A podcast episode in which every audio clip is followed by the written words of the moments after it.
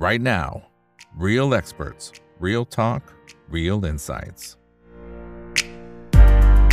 สวัสดีครับ สวัสดีเพื่อนๆนักลงทุนทุกคนนะครับ นี่คือ right now by อีกบรรพททุกเรื่องที่นักทุนต้องรู้นะครับ และสำหรับวันนี้เรื่องที่เราต้องรู้ก็เป็นตอนต่อเนื่องนะครับ จากสัปดาห์ที่ผ่านมาที่จริงๆ ก็เรียนเชิญพี่อาร์ตเข้ามาร่วมพูดคุยกันนะครับ ในช่วงนี้ก็จะเชิญถี่หน่อยนะครับ เพราะว่าจะมีอีเวนท์ที่เกี่ยวข้องกับคุณปู่บัฟเฟตต์นะครับเพราะฉะนั้นก็จะได้เรียนรู้เป็นพร้อมกันด้วยนะครับแต่ว่าเดี๋ยววันนี้จะมีอีกฝั่งหนึ่งด้วยนะครับเป็นนักวิเคราะห์จากทางฝั่งของหยวนต้านะครับที่จะให้มุมมองเกี่ยวกับ semiconductor นะครับเพราะว่าตอนนี้ต้องบอกว่าอุตสาหกรรมนี้เนื้อหอมมากจริง ๆ เราเห็นภาพตั้งแต่ในช่วงประมาณสัก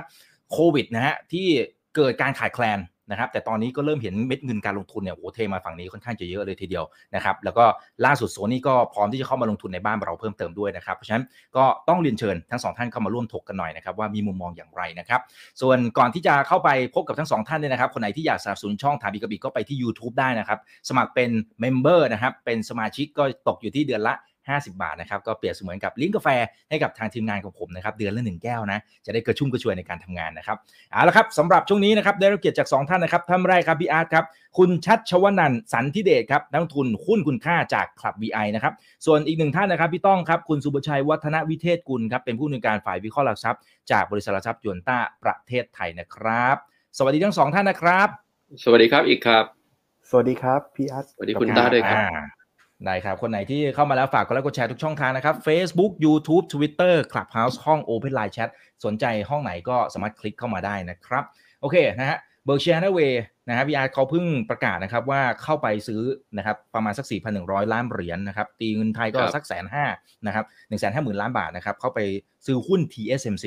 นะนี่ก็ถือว่าเป็นผู้ผลิตชิป อันนี้โอ้โหเบอร์หนึ่งของโลกเลยนะฮะโอ้แต่ว่าครับคือจะว่าไปเนี่ยทำไมคุณปู่ ถึงเลือกซื้อหุ้นตัวนี้มันมี value อะไรเหรอฮะ แล้วก็ทำไมต้องเป็น timing นี้ด้วย ไปดูอีกข้างหนึ่งผมเข้าใจว่าเทมเซกเขาขายนะพี่อาร์ตขาย cut loss ด้วยอะแต่ทำไมคุณปู่ฮะซื้ออะก็จริง ๆมันองค์ประกอบมันถึงพร้อมอะนะฮะถึงพร้อมด้วยอายุวรรณะสุขะพละคือทุกอย่างมันได้หมดเลยสำหรับบัฟเฟตต์อะอะเราเราต้องดูว่าเวลาบัฟเฟตต์จะซื้ออะไรเนี่ยนะฮะเขาดูเกณฑ์อะไรบ้าง มันก็แบ่งเป็นสามอย่างนะฮะหนึ่งก็คือเชิงคุณภาพถูกไหมคือตัวธุรกิจเข้าเกณฑ์ของเขาหรือเปล่านะฮะมีความได้เปรียบในการแข่งขันนะคู่แข่งไล่ตามได้ยากนะครับมีความสามารถในการตั้งราคาหลัก five force เลยนะครับแต่รวมๆก็คือเขาใช้คำว่าคูเมืองอะคือ moat อืมนะฮะหรือว่ามันก็คือความได้เปรียบในการแข่งขัน competitive advantage แล้วต้องยั่งยืนด้วยนะฮะคือไม่ใช่ว่า วันนี้ได้เปรียบแต่อีก 2 ปีอาจจะไม่แน่อย่างนี้บัฟเฟตต์ก็ไม่เอา ซึ่ง TSMC เนี่ยเมื่อกี้อย่างคุณอิกก็พูดไปนะฮะเขาก็เป็นผู้ผลิตชิปอันดับหนึ่งของโลกนะฮะ market share เนี่ยห้าสิบกว่าเปอร์เซ็นต์เข้าไปแล้ว ก็คือผ่านสบายในเชิงคุณภาพ จริงๆ ยังมีอีกหลายประการนะ แต่ว่าผมเกรินภาพรวมก่อนนะในเบื้องต้นเอ่อองค์ประกอบที่สองก็เป็นเรื่องของเชิงปริมาณนะฮะรายได้มันก็สุดยอดกำไรมันก็ดี นะฮะปันผลก็ดีด้วยนะครับ ตัวเลขทางการเงินเนี่ยโอ้โหจะมาจิ้นทุกบรรทัดเนี่ยดีหมดนะเพราะฉะนั้นเชิงปริมาณนี้ก็ผ่านสบายๆส่วนองค์ประกอบอื่นๆ เช่นเรื่องของความเสี่ยงนะฮะเราจะเห็นได้ว่าผมเพิ่งคุยกับคุณอีกไปก็คือปู่ขาย BYD เนาะนะะขายเพิ่มจริงๆคราวที่แล้วที่เราคุยกันคุณอีกคงคงน่าจะจำได้ก็คือ ผมก็ตั้งข้อสงสัยว่าเออจริง ๆ ขายเพราะอะไรกันแน่ นะแต่วันเนี้ยหลังจากสิ้น Q3 เนาะแล้วก็ประกาศงบออกมาอีกที ยังลดสัดส่วนลงอีก อันนี้ผมมั่นใจแล้วว่าคงจะเป็นเรื่องของ political risk นะครับปัจจัยเสี่ยงทางการเมือง ซึ่ง TSMC เนี่ยอยู่ไต้หวันใช่ไหมไม่ได้อยู่แผ่นดินใหญ่นะครับครับ แล้วไอ้ความเสี่ยงเรื่องที่จะโดนรัฐบาลจีนเข้ามากดดันหรือมา crack down อะไรเงี้ยมันก็น้อยกว่า แต่ความเสี่ยงก็ไม่ใช่ไม่มีหลายคนก็มองว่าก็ถ้าเกิดมัน จีนบุกมายึดไต้หวันเนี่ยใช่ไหมฮะเอ่อ TSMC ก็แน่นอนว่าต้องกระทบหนัก แต่ว่าเราก็จะเห็นได้ว่าเมื่อเร็วๆนี้นะฮะแนนซี่เปโลซีซึ่งเป็นประธานสภาของอเมริกาเนี่ยก็บินไปที่ไต้หวันนะครับ แล้วก็เกิดเป็นเรื่องเป็นราวเป็นคอน FLICT ทางการเมือง ระหว่างอเมริกากับจีน แต่ที่เหนือไปกว่านั้นคือ เธอบินไปที่เธอไปพบนะฮะผู้บริหาร TSMC ด้วย ตรงนี้มันก็มองได้ว่า อเมริกาก็ไม่ใช่แค่แบ็กไต้หวันนะแม้แต่ TSMC เนี่ยก็ถูกแบ็กโดยอเมริกาใช่ไหมฮะเพราะฉะนั้นไอ้เรื่องที่จีนจะมาทำอะไรลุ่มล่ามหรือว่าหักหารกันนะก็คงเป็นไปเป็นไปได้ยากนะฮะเพราะฉะนั้นเรื่องของความเสี่ยงทางการเมือง TSMC ก็น้อยกว่าพวกบริษัทในจีน และแน่นอนว่าน้อยกว่า BYD นะครับนี่อาจจะเป็นสาเหตุประกอบนะเพราะว่าความเสี่ยงทางการเมืองมันน้อยกว่านะฮะ ถ้าตอบสั้นๆ ภายใน 2-3 นาทีก็ตอบประมาณนี้ก่อนนะฮะ แต่ว่าถ้าจะให้ผมไล่ลงไปในรายละเอียดเลยเลยก็ได้ หรือจะยังไงจะให้คุณต้องเดี๋ยวเกริ่นอ่า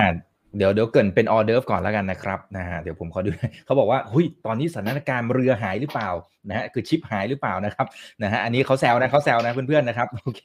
นะฮะเอ่อแล้วก็มีท่านนี้ก็บอกว่าโอ้ TSMC นี่เจ๋งมากเลยนะนะครับอันนี้เบอร์หนึ่งเลยโอเคนะครับ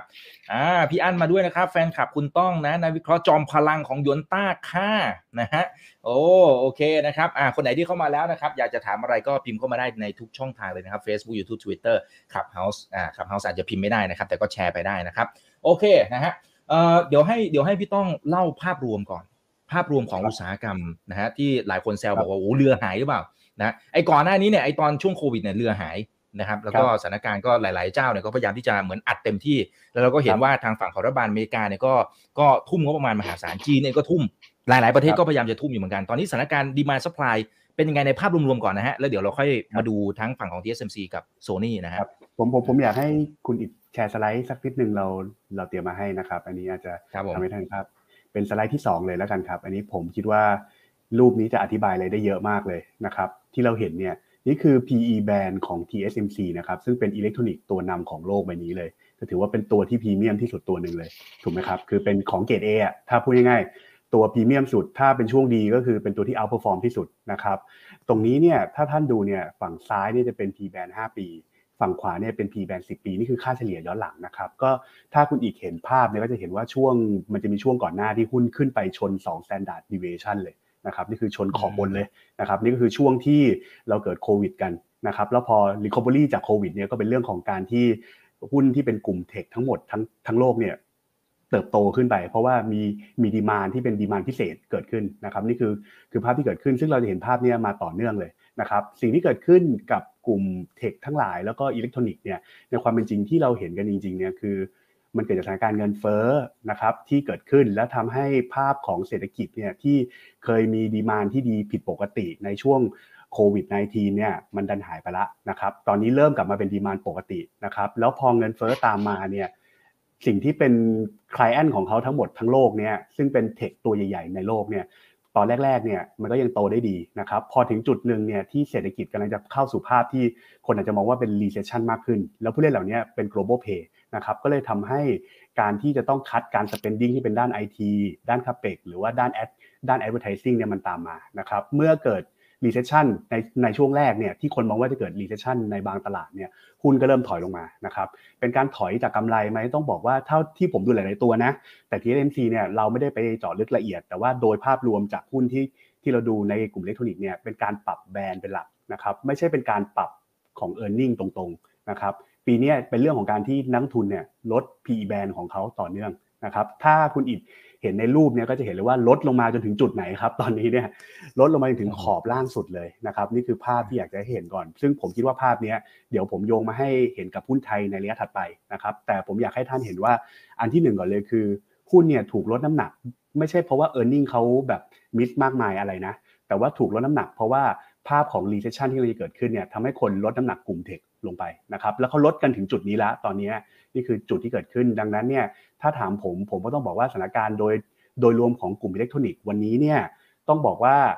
ก่อนหน้านี้เนี่ยเป็นภาพของการที่มีดีมานพิเศษนะครับปีนี้เนี่ยอาจจะเริ่มมีดีมานที่เบาลงไปบ้าง แต่ยังไม่ได้เป็นผลเป็นผลกระทบที่ทำให้งบเนี่ยอ่อนอ่อนแอลงไปนะครับแต่ว่าภาพของปีหน้าเนี่ยคนเริ่มกังวลแล้วว่าถ้าเกิด recession แล้วมันจะเกิดภาพอะไร ซึ่งมันสะท้อนไปในการปรับพรีเมียมของตลาดล่วงหน้านะครับวันนี้เนี่ย ตลาดเนี่ยปรับลงมาถึงจุดที่เรียกว่าค่อนข้างต่ำมากแล้วนะครับก็จะทำให้นักลงทุนที่เป็น value จ๋าๆเนี่ยเริ่มกลับเข้ามาซื้อแล้วนะครับนี่คือสิ่งที่เกิดขึ้น ซึ่งตอนแรกเนี่ยก็นักลงทุนก็จะกล้าๆกลัวๆนะครับพอเริ่มเห็นสัญญาณของภาวะเงินเฟ้อที่มันอาจจะเริ่มชะลอตัวลงไปบ้างเนี่ยก็เริ่มมีสัญญาณที่จะดีขึ้นนะครับแต่ว่าเดี๋ยวผมจะเล่าว่ามุมมองของเราเป็นยังไงต่อไปนะครับอันนี้คืออยากจะเสริมทางคุณอาร์ตเกี่ยวกับภาพของเรื่องของ value band ที่ที่เราเตรียมมาให้นะครับ อืมอืมครับ อ่าโอเค แล้วเดี๋ยวกลับมากลุ่มเซมิอีกทีหนึ่งนะครับ อ่าพี่อาร์ตพอพอเห็นแบบนี้จริงๆอ่าโอเค มุมหนึ่งก็คือมันถูกถอย valuation มันถูกถอยลงมาเยอะขนาดนี้เนี่ย แต่พี่ต้องบอกว่าเอ้ยจริง ๆ พื้นฐานมันก็อาจจะไม่ได้แบบอะไรขนาดนั้นหรอกนะฮะอ่ามันอาจจะเป็นในมุมของ recession อะไรว่าไปนะครับ ที่มันมีความเสี่ยงอยู่ แล้วก็อาจจะกระทบชิ่งไปที่ sentiment อะไรต่างๆนะครับโอ้แต่จะว่าไปมันร่วงมาขนาดนี้มันมันอาจจะมีอะไรซ่อนอยู่หรือเปล่า คือผมใช้คำว่าอย่างที่คุณต้องบอกนะฮะ ผมใช้คำง่าย ๆ ว่าจากชิปหายกลายเป็นชิปเกินฮะก็คือแต่เดิมมันจะมีอยู่ช่วงหนึ่งที่หลังจากพ้นโควิดใหม่ๆ ใช่ไหมฮะดีมานมันก็เข้ามาสูงมากนะความต้องการชิปอย่างเงี้ย ทีนี้ช่วงโควิดมันขาดอยู่อยู่นานไงมันก็ชิปมันก็ไม่พอใช่ไหมดีมานมันก็พุ่งกระฉูดนะครับเพราะฉะนั้นบริษัทชิปต่างๆ ก็เพิ่มกำลังผลิตนะครับเพิ่มเพิ่มเพิ่มเพิ่มเพิ่มแล้วก็มันทำให้หุ้น TSMC เนี่ยแน่นอนว่าก็กระฉูดขึ้นมานะฮะ ประมาณปี 2021 แต่ครั้นี้พอเพิ่มมามากๆเข้านะฮะจนกำลังผลิตมันล้นประกอบกับโลกเริ่มไม่แน่นอนว่าจะเข้า recession หรือเปล่านะฮะมันก็เลยกลายเป็นชิปเกินพอเกินปุ๊บคราวนี้ยุ่งเลยนะครับ ก็ต้องลดกำลังผลิตนะฮะต้องลดคนนะฮะต้องลดเครื่องจักรก็กลายเป็นว่ามันก็เป็นไซเคิลที่เป็นขาลงของอุตสาหกรรมอุตสาหกรรมชิปนะฮะมันก็ผันผวนเร็วมากอะนะจากขึ้นแล้วก็ลงนะฮะเพราะฉะนั้นไอ้ราคาหุ้นมันก็เลยแบบ ก็อย่างที่เห็นกันนะฮะก็ดิ่งลงไปเยอะมากรู้สึกต่ถ้าถ้าเป็นไอตัวที่เป็น ADR ในตลาดอเมริกาเนี่ยต่ำสุดน่าจะห้าสิบกว่ามั้งผมรู้สึกนะฮะเนี่ยแหละก็เป็นสาเหตุหนึ่งที่ผมก็เล็งว่าก็คงเป็นสาเหตุที่ปู่เข้าไปซื้อนะฮะจริงๆในความคิดผมนะครับ ถามว่าเซอร์ไพรส์ไหมนะฮะที่ประกาศ holding ของ Berkshire ออกมาณนะสิ้น Q3 เนี่ยแล้วมี TSMC นะครับ แน่นอนมันเป็นข่าวใหญ่ แต่โดยส่วนตัวผมไม่ได้เซอร์ไพรส์เลยนะครับ คืออย่าว่าแต่ปู่เลยผมเองเนี่ยจ้องตาเป็นมัน เพราะว่าโอ้โหมันลงไปแบบนะคุณคุณต้องก็คงเห็นเนาะมันลงไปเยอะมากนะแล้วก็ไอไอพื้นฐานกิจการมันอะแน่นอนมันกระทบอยู่ในช่วงนี้ แต่ว่ามันเป็นกันทั้งหมดนะครับ เป็นกันทั้ง sector นะฮะแต่ว่าโดยตัวของมันเองอะธุรกิจมันก็ยังดีอยู่นะฮะแล้วมันเป็นธุรกิจที่โคตรมหาวายโมดอะนะฮะคือคูเมืองไม่ไม่ว่า คือถ้า Apple ได้เปรียบในอุตสาหกรรมไอ้ device ยังไงเนี่ยนะฮะ TSMC เนี่ยยิ่งกว่านั้นนะฮะ เพราะฉะนั้นผมก็มองว่ามันเป็นระดับ valuation ที่น่าสนใจสุดๆนะครับ ก็เลยไม่ได้แปลกใจที่ปู่เข้าไปซื้อช่วงนั้นนะครับเอ่อแต่ว่าเราก็ได้รู้รายละเอียดไงว่าปู่เข้าไปซื้อที่ต้นทุนประมาณเท่าไหร่ และคุณอีกบอกไปว่าซื้อประมาณทั้งหมด 4,100 ล้านถูกไหมครับ นะฮะแล้วเขาซื้อมาได้เนี่ยนะฮะเป็น ADR นะครับสำหรับคนที่ยังไม่รู้ ปู่ไม่ได้ซื้อตัวในฮ่องกงนะฮะปู่ซื้อเป็น ADR ในตลาดอเมริกา ตัวย่อคือ TSM นะครับแกซื้อมาทั้งหมด 60.1 ล้านหุ้นนะหรือจะเรียกเป็นไอ ADR นี่แหละนะฮะ60.1ล้านเพราะฉะนั้นต้นทุนแกอยู่ที่ประมาณ68นะครับผมเนี่ยคุยกับในในเอ่อ follower ผมในขับ VI นะฮะที่เป็นกลุ่มปิดนะนะ ก็บางคนได้ต้นทุนถูกกว่าปู่อีกนะครับ เพราะว่าเพราะว่าเราก็คุยกันช่วงนั้นเราก็เราก็เลงกันนะครับผมก็เขียนให้ทุกคนอ่านว่าเฮ้ย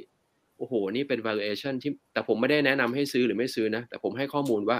นี่คือ valuation ที่มันไม่ได้เห็นกันมานานมากอะ่ะ ดูแบรนด์ดู P แบรนด์ของของพี่ต้องเมื่อกี้ก็เห็นเนาะนะฮะแล้วก็ไอตัวธุรกิจมันพื้นฐานมันไม่ได้เปลี่ยนนะฮะเพียงแต่ว่ามันเป็นเรื่องของภาพแมกโรที่มันกระทบมัน เพราะฉะนั้นก็ก็หลายคนก็สนใจนะฮะ แล้วพอเฉลยออกมา Q3 เนี่ยนะฮะปรากฏว่าปู่เข้าไปซื้อนี่เฮกันลั่นเลย มันก็เหมือนกับว่าปู่มาเฉลยกันบ้านอะว่าคุณตอบถูกเออผมก็แฮปปี้มากนี่เป็นอะไรที่ผมแฮปปี้มาสี่ห้าวันแล้วเนี่ยนะฮะตั้งแต่ที่ที่วันก่อนคุยกับคุณอีกแล้วคุณอีกชวนมาคุยเรื่องนี้อีกทีนะฮะก็มันเหมือนกับว่าอาจารย์ใหญ่นะฮะบอกว่าเราทำการบ้านถูกแล้วนะครับ ก็ผมขอ ลงรายละเอียดนิดนึงเนาะว่าว่าได้แล้วเดี๋ยวเดี๋ยวพี่ต้องเสริมให้ครับมันแข่งยังไงแต่อยากให้คุณต้องเสริมด้วยนะฮะในฐานะที่ cover เรื่องของ semi เนาะก็ถ้าเป็นเชิงคุณภาพเนี่ยมันก็เป็นบริษัทหล่อชิปที่ market share มันประมาณ 53%นะฮะก็คุณก็คิดดูแล้วกันนะฮะ53%นี่คือมากกว่าครึ่งอะตัวมันอย่างเดียวมากกว่าครึ่งนะครับลองลงมาเนี่ยซัมซุงซัมซุงมาร์เก็ตแชร์แค่ 15%นะครับ คือ TSMC เป็นประเภทเขาเรียกว่า foundry นะครับ foundry ก็คือเป็นเป็นคนหล่อชิปอะนะฮะแล้วก็ส่งไปให้กับพวก fabless พวก fabless ก็คือคนที่เอาเป็นคนออกแบบชิปนะฮะแล้วเอาชิปไปใช้ก็คือพวก Qualcomm Apple AMD Nvidia แบบนี้ฮะก็เป็นชื่อที่เราคุ้นกันนะฮะแต่ว่าบรรดาพวก Foundry ด้วยกันเนี่ยก็จะมีไม่กี่บริษัทนะฮะมี TSMC ซึ่งกิน Market Share เข้าไปล่าสุด 53%แล้วก็ Samsung ซึ่งมี Market Share อยู่ประมาณ 16% นะที่เหลือก็มีพวก Intel นะฮะ Texas Instrument นะฮะก็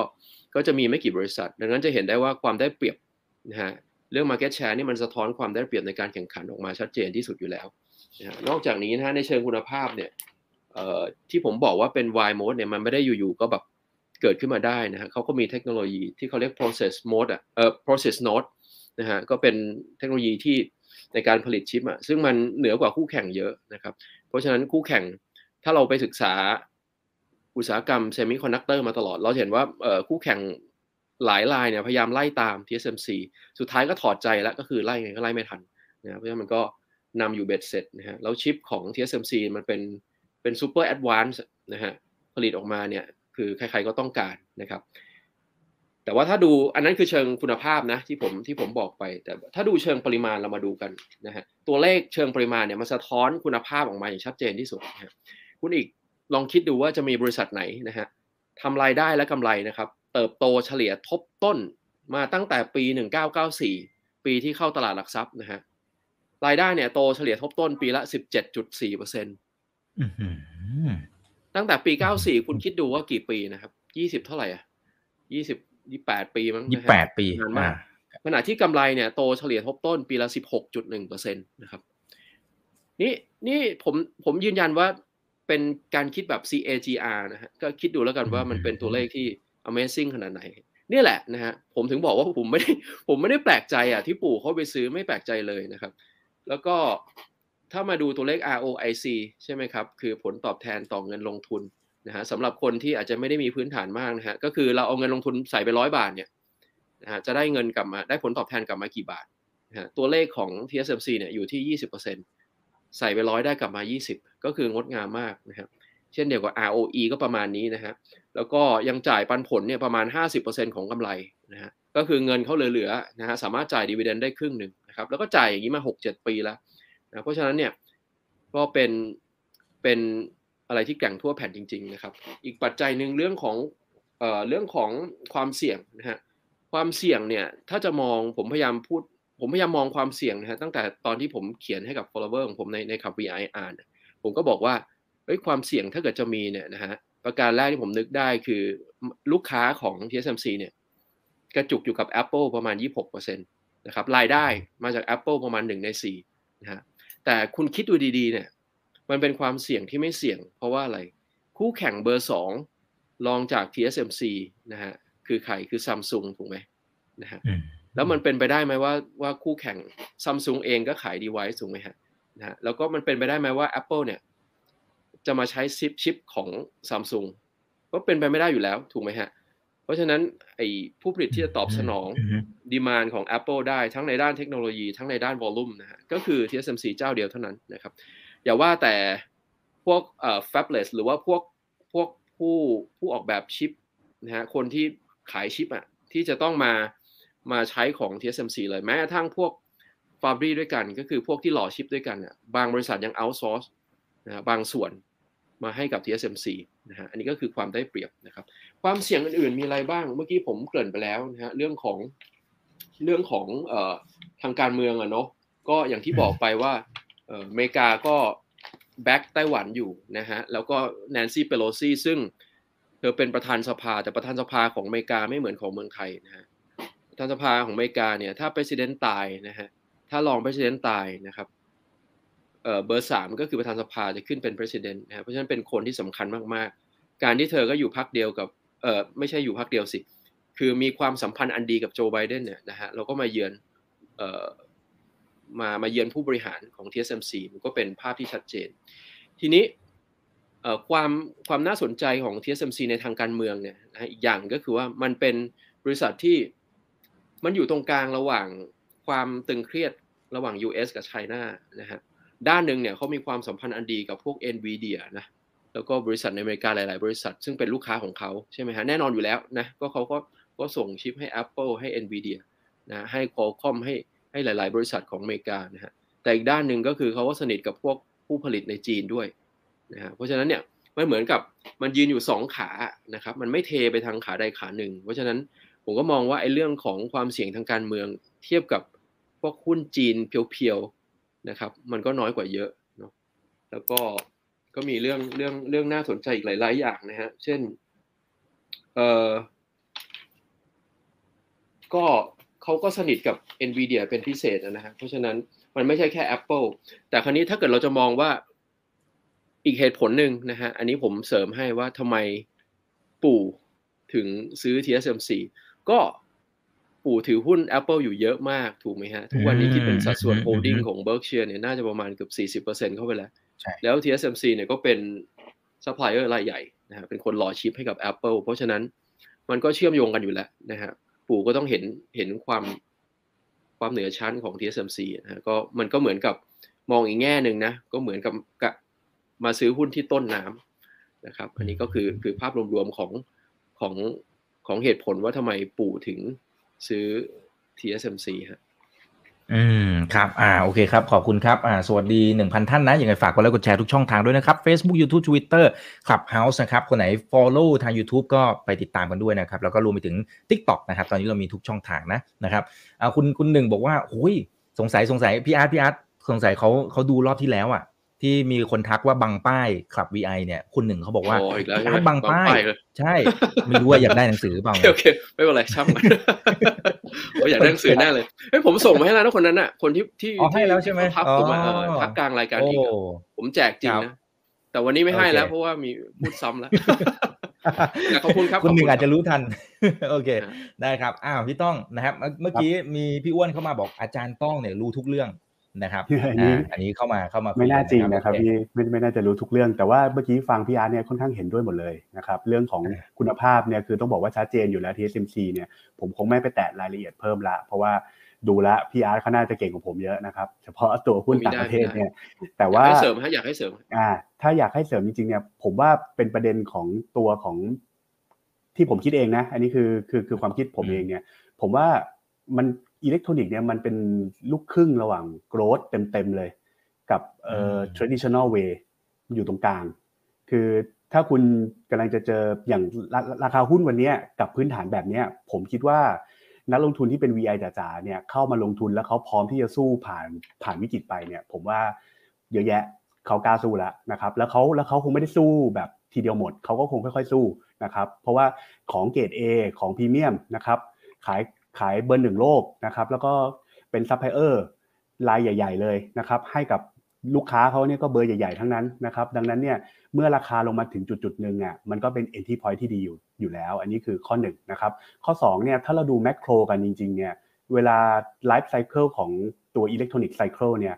มันจะอยู่ที่ประมาณเวลา downturn เนี่ยครับอยู่ที่ประมาณ 12ถึง18 เดือน โดยค่าเฉลี่ย ซึ่งถ้าเราไปดูกันจริงๆเนี่ยหุ้นที่ยับลงมาเนี่ย ต้องบอกว่ายับเลยนะครับ ขอใช้คำนี้นะครับ อาจจะดูไม่ค่อยสุภาพเท่าไหร่ เพราะว่าหุ้นเนี่ยลงมาค่อนข้างเยอะ แล้วถามว่าลงขนาดไหน ต้องบอกว่าผมผมคิดว่าตอนนี้เรามาสัก 6-70%แล้ว ในความเป็นจริงเนี่ยเราไม่ได้อยู่ในจุดที่สุดท้ายเนี่ยเมื่อเกิด recession จริงๆเนี่ยคนคง cut กำไรบ้างนะครับ แต่ไม่ได้ cut จนถึงขนาดที่เปลี่ยนภาพไปเลยนะครับว่าในระยะยาวเนี่ยมันจะไม่เติบโตแล้วนะครับ ซึ่งก็ต้องบอกว่า ถ้าเราพูดถึงเซมิคอนดักเตอร์โดยรวมเนี่ยแล้วเราหลับตานึกภาพง่ายๆเนี่ย IoT มันมาแน่นอนนะครับ autonomous driving มันมาแน่นอนนะครับไอ้ 5G เนี่ยเป็นสิ่งที่กำลัง ramp อยู่เลยนะครับแล้วยังเป็นเรื่องของเซนเซอร์อีกนะครับเป็นเรื่องของการ connect device อีกจำนวนมากเนี่ยเป็นเรื่องของการใช้ชิปทั้งนั้นเลยครับการประมวลผลที่ยากขึ้นไปอีกเนี่ยเพียงแต่ว่าในภาวะที่เศรษฐกิจไม่ดีคนมันก็คัดสิ่งเหล่านี้ ประมาณการของบริษัทเหล่านี้มันก็เลยแย่ลงนะครับก็เลยทำให้ราคาถูกคัด ทีนี้สิ่งหนึ่งที่น่าสนใจคือหุ้นเหล่านี้เนี่ยเป็นหุ้นที่เทรดบน PE เป็นหลัก เวลาตัดเวลาตลาดดูเนี่ยพอเป็นที่ PE เนี่ยเวลาลงมันก็เลยโดนลงได้เยอะ เพราะว่า E ลงแล้วโดนปรับ multiple ลงอีกเหมือนเหมือนโดนสองขานะครับเวลากลับเวลากลับขาเนี่ย E ก็จะนิ่งแล้วและ E กำลังจะขึ้น และยังได้ปรับ multiple ขึ้นไปอีกนะครับอันนี้คือคือภาพที่เกิดขึ้น เพราะนั้นถ้า ถ้าตอบทางคุณอาร์ตกับทางคุณอีกเนี่ยผมต้องบอกเลยว่า จากที่ทำมานานนะครับในเซมิคอนดักเตอร์เนี่ย sector อิเล็กทรอนิกส์แต่ว่าผมทำในประเทศไทยเป็นหลักเนี่ยผมต้องบอกว่า ปีที่เศรษฐกิจไม่ดีมากๆ แล้วคน cut หุ้นที่เป็น cycle แบบนี้ลงมาเยอะๆเนี่ยเป็น good timing ในการสะสมมากนะครับเพียงแต่ว่าท่านที่จะสะสมเนี่ยท่านต้องถือผ่านตัวที่เป็น cycle ที่เป็น down cycle ของเขาได้จริง ๆ แล้วท่านต้องอดทน ในการที่จะผ่านกับ down cycle ของเขานะครับ เวลาเลือกเนี่ยท่านต้องเลือกบริษัทที่มีโอกาสที่จะขยาย capacity ได้ เพราะว่า revenue ที่ขยายตาม capacity ได้ มันก็มีโอกาสที่จะไปที่กำไรถูกไหมครับอ่าซึ่งเท่าเท่าที่ผมอ่านดูเนี่ย TSMC เขาก็มีแผนในการขยาย capacity ค่อนข้างเยอะยังมีอย่างต่อเนื่องนะครับแล้วก็ business โดยรวมเขาก็ค่อนข้าง solid นะครับเวลาเนี่ยล่วงเลยละอยากจะแตะเรื่องโซนี่สักนิดนึงไหมครับคุณเดี๋ยวเดี๋ยวผมขอถามเพิ่มอีกนิดนึงอ่าครับอ่าอ่าพี่อาร์ตพี่อาร์ตเสริมก่อนก็ได้ครับอ่าครับ คือคือผมเห็นด้วยกับคุณต้องก็คือว่าไอมีมีจุดหนึ่งที่อยากเตือนคนที่สนใจหุ้น semi นะว่ามันเป็นอย่างที่คุณต้องว่าคือว่ามันเป็นอุตสาหกรรมที่มันไม่มีตรงกลางนะฮะมันจะมีแบบ shortage ไปเลยคือชิปขาดชิปหายอะนะฮะกับ oversupply ไปเลยคือชิปเกิน คือพอชิปหายใช่ไหมมันก็ยิ่งผลิตผลิตเพื่อไม่ให้หายนะครับพอพอผลิตออกมามากๆ มันก็ชิปเกินนะครับชิปเกินจนมัน ที่ผมพูดเล่นๆว่ามันมันกลายเป็นชิปหายอีกรอบหนึ่งฮะแต่เป็นชิปหายบอใบไม้อะอีกแบบหนึ่งนะเอออีกแบบหนึ่งนะเพราะฉะนั้นถ้าคุณถือหุ้น semi อะคุณจะต้องใจเย็นๆอย่างที่คุณต้องบอกนะฮะมันก็จะสวิงอยู่แบบเนี้ยนะฮะแล้วก็ปัจจัยเสี่ยงอีกอย่างหนึ่งนะฮะก็คือว่ามันขึ้นราคาได้ยากอะพวกนี้อย่างเขาส่งชิปให้ Apple ใช่ไหมฮะเขาก็ทำสัญญากันล่วงหน้านานแล้ว มันไม่ใช่ว่าไม่พอดีมาน เพิ่มนะฮะแล้วไปขึ้นราคาได้ก็ไม่ใช่ เพราะเขาไม่ได้ขายของให้ end user โดยตรงนะอย่าง Apple อะถ้าถ้าดีมานเพิ่มหรือว่าเศรษฐกิจกำลังดีเขาขึ้นราคา iPhone ได้ถูกป่ะเราเป็นคนจ่ายเพิ่มเราเราต้องยอมอะนะฮะเพราะเราอยากได้ iPhone แต่เอ่อ TSMC เขาขึ้นอย่างนั้นไม่ได้ อันนี้ก็เป็นเป็นปัจจัยเสี่ยงอีกอย่างหนึ่งนะฮะแต่ว่าในในแง่ดีก็มีนะฮะในแง่ดีก็คือเอ่ออย่างที่อเมริกาเมื่อกี้ยังพูดยังยังไม่ได้เล่าเรื่องนี้ก็คือว่าเขาเพิ่งผ่าน เขาเรียกว่า Chip and Science Act นะฮะมันเป็นกฎหมายถ้าเทียบกับเมืองไทยคือพรบแหละ แต่ของเขาเรียกรัฐบัญญัตินะเป็นเป็นเป็นแอคก็คือจะสนับสนุนนะฮะให้พวกผู้ผลิตชิปรายใหญ่ ๆ ของโลกเนี่ยมาตั้งโรงงานในอเมริกานะฮะมีงบอยู่ห้าห้าหมื่นกว่าล้านเหรียญนะครับมี incentive เพียบนะเพราะฉะนั้นตรงนี้ก็แน่นอนว่า TSMC เนี่ยเป็นรายที่ต้องได้ประโยชน์มากที่สุดนะฮะเพราะเป็นรายใหญ่มากที่สุด เนี่ยก็เป็นอีกเหตุผลหนึ่งอะที่แนนซี่เปโลซี่บินไปคุยกับผู้บริหาร TSMC โดยตรงนะเพราะฉะนั้นเนี่ยเอ่อจริงๆแล้วมันมีเทลวินนะมันมีลมส่งท้ายค่อนข้างเยอะนะครับไม่ใช่แค่ไม่ใช่แค่ว่าความเสี่ยงทางการเมืองมันน้อยเพราะอเมริกามาชอบอะไรเงี้ยอเมริกาจะดึง TSMC มาโรงงานมาอยู่ในในในประเทศของตัวเองด้วยซ้ำไปนะครับ อันนี้ก็เป็นเป็นข้อดีอีกอย่างหนึ่งนะครับอืมครับ อ่า ขอบคุณครับเออพี่ต้องผมถามเพิ่มอีกนิดนึงนะครับ แล้วเดี๋ยวเดี๋ยวมีเพิ่มพี่อาร์ตนิดนึงครับเอาพี่ต้องก่อนคือคือในเชิงของเทคโนโลยีเนี่ย มันมีอะไรที่อาจจะมาแทนไอตัวชิปเซมิคอนดักเตอร์ได้ไหมในแบบในในเชิงของการทำธุรกิจจริงอะ่ะมันมันมีโอกาสไหมในอนาคตไกลๆอะไรเงี้ยครับ ผมคิดว่ายังยากนะเท่าเท่าเท่าที่ผมอ่านดูโดยตลอดเนี่ยผมผมผมผมคิดว่ายังไม่ได้มีอะไรที่จะมาทดแทนได้ง่าย ๆ อาจจะมีพัฒนาการให้มันลึกขึ้นนะครับ มีสเกลที่ มากขึ้น การคำนวณได้มากขึ้น บริษัทที่เป็นอนาล็อก โดยพื้นฐานก็จะหายไปเพิ่มขึ้น แต่ว่าจะถูกทดแทนไปเลยเนี่ย ผมว่าต้องเป็นชิ้นๆน่ะอย่างเช่น ถ้ายกตัวอย่างที่ผมทำมานานอย่าง KCE ทำ PCB อย่างเงี้ยการที่ PCB จะหายไปเลย ผมว่าคงไปไม่ได้นะครับ ผมคิดว่ามันคงต้องใช้หรือว่าชิปชิปที่ฉลาดมากๆเนี่ย ผมว่ามันคงมีรุ่นที่ใช้ไม่ได้อะ เพราะอีกหน่อยมันฉลาดเกินไปละ มันใช้แค่นี้ไม่เพียงพอเนี่ยมันจะหายไปนะครับ แต่ว่าตราบใดที่คุณ specialize ในบางอย่าง แล้วมันเป็นสิ่งที่ถูกเอาไปใช้ใน end user case อะได้ worldwide อย่างเงี้ยผมว่ามันมันไม่ตายครับ อาจจะมีบางอย่างที่เป็น power supply อย่างเงี้ยถ้าบางเทคโนโลยีที่มันเกิดทะลุขึ้นมาได้จริง ๆ แล้วมันไปทดแทนอันเก่าได้ อันเก่าก็จะหายไป แต่ถ้าถ้าถามว่าภาพรวมเลยเนี่ยอุตสาหกรรมเนี่ยการที่จะใช้ชิป การที่จะใช้ สิ่งต่างๆ ที่ใช้ในการคำนวณเนี่ยแล้วก็ติดติดต่อสื่อสารระหว่างกันในการแปลงสัญญาณต่างๆ เนี่ยมันจะหายไปเนี่ยผมว่าเป็นแทบเป็นไปไม่ได้เลยครับ ในยุคที่เป็นอนาคตทางทางด้านไอทีนะครับ แล้วก็อาจจะขอเสริมสักนิดนึง ซึ่งเป็นเรื่องที่ผมคิดว่าสำคัญ คือผมเนี่ยเป็นหนึ่งในนักวิเคราะห์พื้นฐาน ผมก็จะ bottom up จ๋ามากเลย ตั้งแต่ไหนแต่ไรนะครับ ก็จะทำแต่ตัวเลขคุยผู้บริหารละเอียดที่สุดเท่าที่เป็นไปได้ในในบริษัทที่เราทำแต่ว่าหลายปีมาเนี่ยผมสัมผัสได้เรื่องหนึ่งที่สำคัญนะ กับ sector อิเล็กทรอนิกส์ในระยะถัดไปคือ macro factor นะครับผมถือว่าเป็นเรื่องสำคัญนะครับถ้าท่านจะลงทุนในอิเล็กทรอนิกส์ sector หรือเซมิคอนดักเตอร์เนี่ยท่านต้องตาม macro นะครับใครบอกไม่ใครบอกไม่สำคัญไม่จริงนะครับเวลาลงนี่ลงแรงมากนะครับตัวเลขเงินเฟ้อตัวเลขของนโยบายของเฟดนะครับรวมรวมถึงสิ่งต่างๆนี้เพราะว่าในความเป็นจริงเนี่ยแม้มันไม่ได้กระทบตรงๆ บริษัทเหล่านี้มีเงินสดเยอะมากนะครับยังมี capacity ที่แข็งแรง แต่ว่าสุดท้ายเนี่ยมันก็ไปกระทบกับลูกค้าของเขา สักคนหนึ่งอยู่ดีที่ต้องคัด advertising spending เป็นต้น ก็มากระทบกับการทำทำสิ่งต่างๆ หรือการพัฒนาอยู่ดี ดังนั้นต้องบอกว่าภาพแมกโรเนี่ยถ้าเศรษฐกิจทั้งหลายเข้า recession อย่างรุนแรงเนี่ยก็ถือว่าหุ้นเนี่ยอาจจะมีโอกาสที่จะถอยอีกสักรอบหนึ่งอันนี้คือความเห็นผมนะนะครับ ผมคิดว่าภาพโดยรวมเนี่ยพอดีเราทำสไลด์มาแต่เวลาน้อยอาจจะไม่ได้โชว์ทั้งหมดนะครับก็คือผมคิดว่าช่วงนี้เป็นช่วงของการแลรี่ไปก่อนนะครับสำหรับหุ้นที่เป็นโกรดเหตุผลหลักๆของผมคือผมมองว่าคนเนี่ย fear of missing growth คือก่อนหน้านี้คนไม่มี position เลยด้านนี้ เพราะกลัวมาก recession ลดอย่างเดียว growth ลดลดลดลดแต่ถึงจุดหนึ่งเนี่ย ผมเชื่อว่ามันเป็นจุดที่ ถ้าเกิดคุณมองเงินเฟ้อผิดล่ะ ถ้าเกิดคุณมองปัญหาของ recession ผิดล่ะ ถ้ามันไม่หนักขนาดนั้นล่ะ ถ้ารัสเซียจบล่ะ อย่างนี้เป็นต้นนะครับ มันก็เลยทำให้ต้องมีการกลับมา reposition growth แต่สิ่งหนึ่งที่ผมอาจจะอยากให้คุณอีกได้ดูในระยะถัดไปนะครับ ก็คือเรื่องของประมาณการของตลาดวันนี้ต้องบอกว่าส่วนใหญ่นะยังไม่ได้ price in recession เข้าไปแบบเต็มที่นะครับ ก็ใส่กล้ากลัว ขนาดบริษัทเองเนี่ยเวลาให้ไกด์แดนเนี่ยก็ก็ยังตอบไม่ได้ว่าตัวเองจะโดนขนาดไหน ดังนั้นเนี่ยก็เป็นไปได้ที่ระยะถัดไปถ้า recession เข้ามาค่อนข้างรุนแรงเนี่ยที่เป็น export ระดับโลกอย่างเงี้ยยังไงคุณต้องโดนกระทบก่อนก้อนหนึ่งเพราะฉะนั้นสิ่งที่ผมอยากจะฝากไว้สำหรับนักลงทุนทุกท่านนะครับที่ได้มาฟังวันนี้เนี่ยผมแนะนำว่าอย่างน้อยๆเนี่ยอิเล็กทรอนิกส์เนี่ยผมเห็นด้วยเลยว่าเป็น good timing ที่จะสะสม ปีที่มีปัญหาเนี่ยคุณต้องสะสมหนักๆเลย ตัวคุณภาพเกรดเอเนี่ยซื้อเข้าไปครับไม่ต้องกลัว แต่ว่าท่านต้องดู macro ประกอบด้วยนะครับแล้วท่านต้องไม่ทีเดียวนะครับเพราะว่าภาพ macro เนี่ยมันไม่ง่ายนะวันนี้เนี่ยยัง ยังต้องมีการ cut ประมาณการอีกสักระยะหนึ่งนะครับ แต่เห็นด้วยว่าหุ้นอยู่ในโซนที่ถูกแล้วนะครับ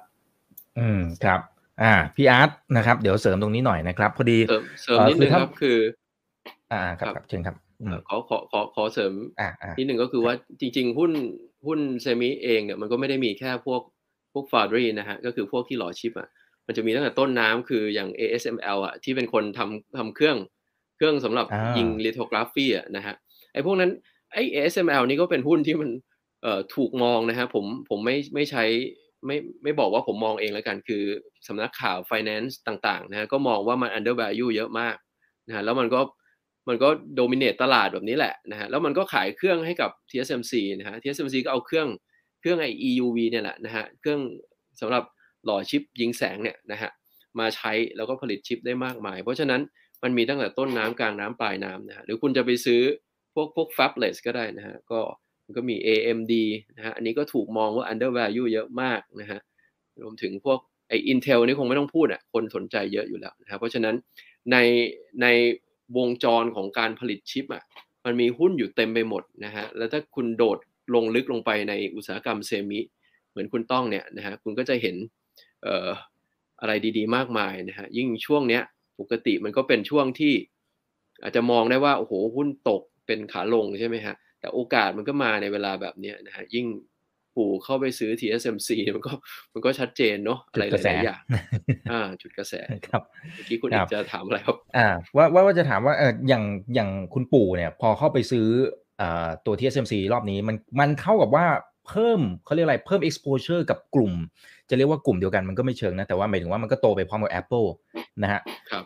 Apple ลำพังแค่ Apple ก็ 40%แล้ว บวกตัวนี้เข้าไปโอเค ในแง่ของแสนห้าหมื่นล้านเนี่ย จริง ๆ แล้วยังจิ๊บจิ๊บถ้าเทียบกับพอร์ตทั้งพอร์ตของคุณปู่นะครับ แต่ว่าตามสไตล์เนี่ยผมเดานะว่าเดี๋ยวคุณปู่ต้องหาจังหวะจัดเพิ่มอะไม่ไม่รู้ว่าพี่อาร์ตเห็นด้วยหรือเปล่านะนะว่ามีโอกาสที่คุณปู่จะจัดเพิ่มไหม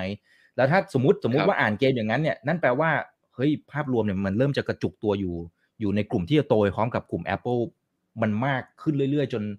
มันอาจจะเป็นความเสี่ยงด้วยหรือเปล่าในในมุมของนักลงทุนนะ หรือพี่อาร์มองไงควรจะโฟกัส หรือควรจะกระจาย อืม ก่อนอื่นเลยนะครับ ต้อง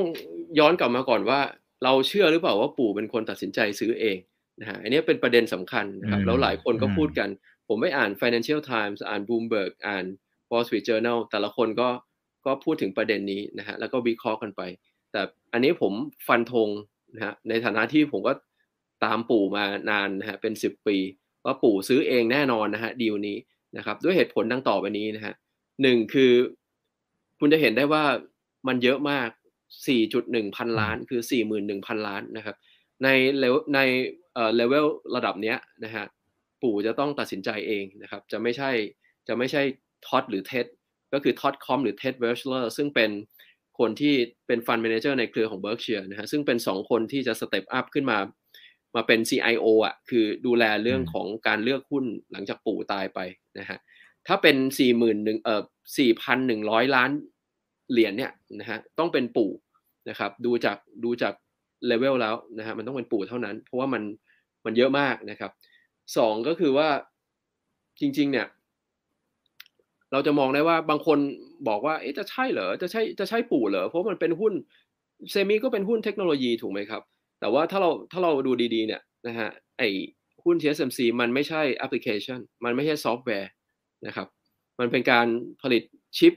สำหรับเอาไว้ใช้กับฮาร์ดแวร์ถูกไหมฮะ แล้วอย่างที่คุณต้องบอกต่อไปทุกอย่างต้องใช้ต้องใช้เซมิเอ่อต้องใช้ต้องใช้ชิปหมดนะฮะ จะเป็น EV จะเป็น AI ต่างๆ สารพัดนะครับ เพราะฉะนั้นเรื่องนี้ผมว่ามันไม่ได้อยู่เกินขอบข่ายแห่งความชำนาญของปู่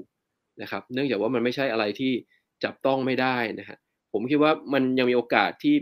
การที่ปู่ซื้อ TSMC เนี่ยนะฮะยังยังเป็นเรื่องที่เป็นไปเป็นไปได้มากกว่าที่ปู่จะซื้อ Alphabet ด้วยซ้ำนะฮะเพราะฉะนั้นไอ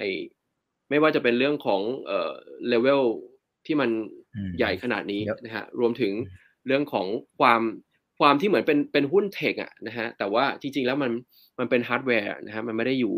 เหนือขอบข่ายของความชำนาญของปู่ผมก็เลย ค่อนข้างมั่นใจว่าปู่ซื้อเองนะครับเพราะฉะนั้นเอ่อถ้าถ้าให้ฟันธงเนี่ยนะฮะเอ่อประเด็นแรกเลยคือคือผมมั่นใจว่าปู่ซื้อเองแน่นอนนะคราวนี้ตอบคำถามของคุณอีกคือว่าเอ๊ะอย่างนี้มันจะเทไปทางแบบเอ่อออกมันมันจะทำให้ Berkshire เนี่ยนะฮะพอร์ตเอียงไปทางเรื่องของเทคโนโลยีมากไปนะมากไปไหมนะครับ ก็จริง ๆ ผมก็ยังผมก็ยังคิดเหมือนเดิมคือว่าเอ่อมันไม่ใช่ คือเขาคงไม่ไปซื้อ Meta นะฮะเขาคงไม่ไปซื้อ คงไม่ไปซื้อหุ้นพวกอย่าง snap นะครับ ยังไงปู่ก็คือปู่อะอย่างอย่างตอนที่เขาซื้อ Apple อะหลายคนตอนแรกก็เซอร์ไพรส์นะ บอกว่าไหนบอกว่าไม่ชอบหุ้นเทคใช่ป่ะแต่ Apple Apple มีอะไรบ้าง Apple มีมีเขาเรียกว่ามี loyalty จากผู้บริโภคถูกไหมฮะ มี pricing power นะครับ เพราะฉะนั้นมันก็เป็นผลิตภัณฑ์ที่มาจากไม่ได้ผิดจาก textbook ของปู่เลยนะครับ TSMC ก็เช่นกันมีเอ่อมี Y mode นะครับแล้วก็เป็น supplier ให้กับ Apple ด้วย เพราะฉะนั้นก็ก็ก็เป็นไปตาม textbook ของปู่เช่นกันนะครับ แล้วจริงๆถ้าเกิดเทียบกันเนี่ยดูดูมันเยอะใช่ไหมฮะ 4,100 ล้านเหรียญนะครับ เป็นเงินไทยคูณ 36 เข้าไปผมไม่รู้เท่าไหร่นะ แต่ว่าแสนห้ามันมันมันกระจิตลิดมากถ้าเทียบกับไอเอาว่าเงินสดที่เหลืออยู่ เงินสดก็เหลืออยู่อีกประมาณ 4 ล้านล้านนะฮะก็ ก็ไม่ได้ยังห่างไกลครับ ยังห่างไกลแล้วก็พอร์ตของเบิร์กเชียร์ส่วนใหญ่ก็แม้จะเป็น Apple 40%นะฮะแต่ก็ยังมีเราก็ไปเปิดดูก็ได้นะฮะก็ยังมี BNSF ที่เป็นรถไฟนะฮะยังมียังมีเรื่องของ old economy เป็นส่วนใหญ่อยู่ดีนะครับเพราะฉะนั้นเบิร์กเชียร์ก็ยังไม่ได้ทิ้งรากของตัวเองตรงนี้ฮะก็เลยมองว่ามองว่ามันยังไม่ได้โดยภาพใหญ่มันไม่ได้เปลี่ยนไปครับ อืมอืมครับผม อ่าโอเค ได้ครับ ขอบคุณครับ เดี๋ยวผมสลับมาที่พี่ต้องฝั่งโซนี่หน่อยนะครับ ที่เขาประกาศว่าจะเข้ามาลงทุนในบ้านเราเนี่ยประมาณสัก 2,500 กว่าล้านบาทนะครับคร่าวๆนะครับ อ่าสำหรับตรงนี้เนี่ยเอ่อพี่ต้องตีความอย่างไรว่าอ่าหนึ่งนะครับเขามองเห็นศักยภาพอะไรในบ้านเรานะครับอ่าแล้วก็อ่าอ่าเป็นเรื่องของการกระจายความเสี่ยงไหมหรือยังไง หรือพี่ต้องตีความยังไงผมคิดว่าหลักๆเลยนะครับ คือกระจายความเสี่ยงแน่นอนในความเห็นผมนะครับ คือเป็นการที่ แน่นอนว่า geopolitical political risk มันสูงขึ้นเรื่อยๆนะครับ โดยเฉพาะในย่านนั้นนะที่เดี๋ยวก็ยิงมิสไซล์เฉียวกันไปเฉียวกันมาบ่อยๆนะครับที่ผมอ่านข่าวทุกเช้าเนี่ยดังนั้นเนี่ยการกระจายเนี่ยผมคิดว่าเราเนี่ยเป็นหับที่ดีเลยในระยะถัดไปนะครับนิคมอุตสาหกรรมเราเนี่ยค่อนข้างแอคทีฟในในในระยะถัดไปนะครับใครๆก็อยากจะลดความเสี่ยงมาหาเราบ้างนะครับแล้วก็ถ้าพูดกันตรงๆเนี่ยต้องบอกว่าโซนี่เนี่ยเขาเป็นผู้ผลิตพวกเออ เซมิคอนดักเตอร์ที่เป็นเกี่ยวกับ image sensor นะครับที่ค่อนข้างจะมีฝีมืออยู่แล้วทั่วโลกนะครับแล้วก็ส่วนแบ่งการตลาดของเขาเนี่ยก็5 50กว่าเปอร์เซ็นต์มีเฉพาะในด้านนี้นะครับ ดังนั้นเนี่ยการที่เขาจะมากระจายบ้างในบ้านเราเนี่ยเป็นไปได้สูงนะครับ ทีนี้ถ้าไปลง detail ว่าคือไซส์มันมันไม่ได้ใหญ่มากนะครับ ที่จะออกมาจากญี่ปุ่น แต่ภาพว่าลงแล้วขนาดไหนเนี่ย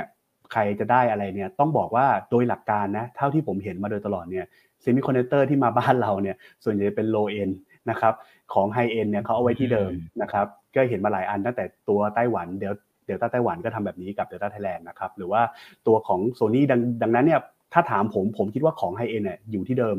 ของที่มาบ้านเราก็คือมาบางส่วนนะครับ แล้วก็ส่วนใหญ่เนี่ยเวลาที่จะได้ประโยชน์จริง ๆ เนี่ยผู้ประกอบการไทยเนี่ยที่เป็น EMS อย่าง SMT หรือ HANA อย่างเงี้ยมีโอกาสที่จะได้งานนะครับ แต่ต้องไปบิดนะ โดยพื้นฐานเนี่ยผมไม่คิดว่าเขาจะ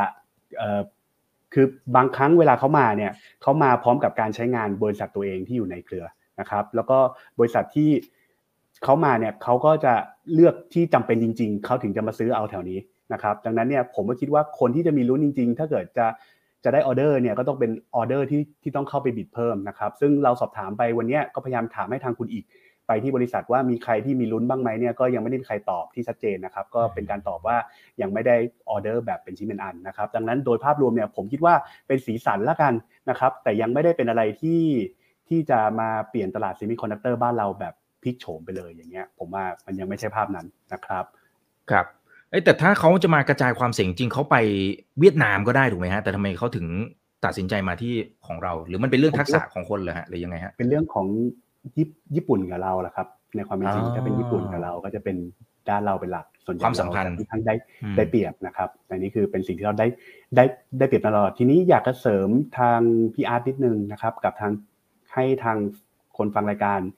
คือนักลงทุนหลาย ๆ ท่านก็คงจะไม่ได้ไปซื้อ TSMC ได้เนาะนะครับในความเป็นจริง หรือว่าคนฟังบางคนก็จะเป็นนักลงทุนรายบุคคลที่เล่นแต่ในประเทศเนี่ยสิ่งหนึ่งที่ผมสังเกตเห็นนะ ตั้งแต่วันที่คุณบัฟเฟตซื้อ TSMC เนี่ยเห็นชัดเจนเลยว่า sentiment เนี่ยมันช่วยได้ทั้งโลกนะครับหุ้นอิเล็กทรอนิกส์บ้านเราเนี่ยก็ฟื้นทันทีเลย ถ้าเกิดคุณอีกดูตัวที่ฟื้นแรงมากคือฮานะอิเล็กทรอนิกส์นี่คือฟื้นแรงมากนะครับภายในพริบตาเลยประกอบกับงบงบก็ออกมา beat ด้วย อันนี้ก็เป็น เป็นภาพที่ว่าผมผมคิดว่ากลุ่มอิเล็กทรอนิกส์เนี่ยทุกคนรู้อยู่แล้วแหละว่ามันถูก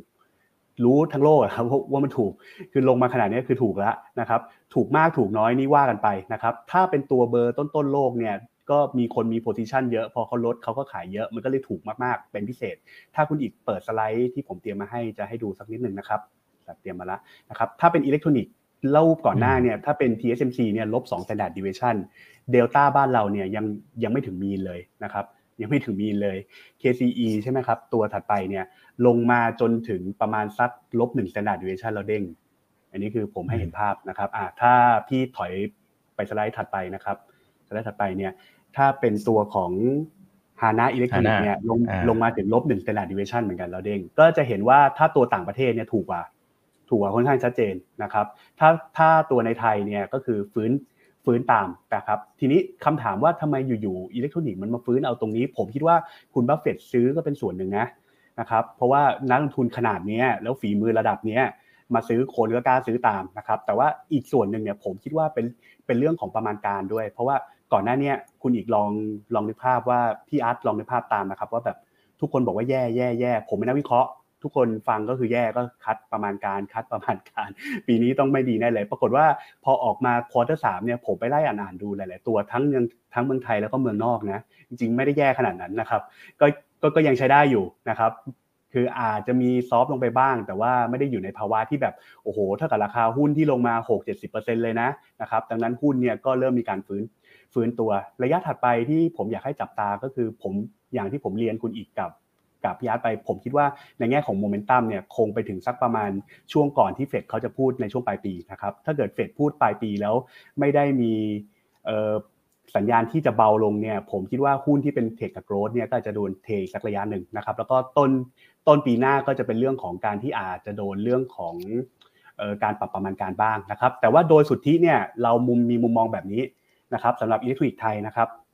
ตัวต่างประเทศผมผมคิดว่าคล้ายๆกัน เพราะว่าเป็นภาพของทาง sector เนี่ยผมมองว่า first half ปีหน้าเนี่ยเป็นจุดดีที่จะซื้อหนักๆเลยนะครับแล้วก็ไปลุ้นว่า recovery ของเศรษฐกิจมันจบไอ้ขาของการ recession มันจบ แล้วก็ดีขึ้นในระยะถัดไปนะครับอันนี้คือ cycle ซึ่งถ้าไปเทียบกับ cycle ที่ผมเล่าให้พี่ฟังตอนแรกว่า 12-18 เดือนเนี่ยตรงนี้ก็ต้องบอกว่าถ้าไปเป็นสักปลาย quarter หนึ่งถึงต้น quarter สองปีหน้าเนี่ยก็คือจะจบรอบแล้วใใกล้ๆกับฐานที่ที่ปรับลงมาแล้วนะครับ อยากให้เห็นการปรับลดประมาณการใน forecast ปี 66 เนี่ยเข้าไปในประมาณการของหุ้นเพิ่มขึ้นนะครับ ผมคิดว่าภาพระดับโลกกับภาพตัวภายในประเทศเนี่ยคล้ายๆกัน ถ้าดูรูปเนี้ยผมอยากให้พี่เห็นว่าคอลัมน์ขวาสุดเลยแล้วกันนะครับ จะได้เห็นอย่างง่าย ๆ เนี่ยรูปอาจจะเล็กไปสักนิดนึงนะครับคอลัมน์ขวาสุดเนี่ยผมเอามาให้ดูว่าคอนเซนแซสวันนี้เขาทำกำไรปีหน้ากันเป็นยังไงบ้างนะครับ แล้วก็ผมทำเป็นยังไงบ้าง ก็จะเห็นว่า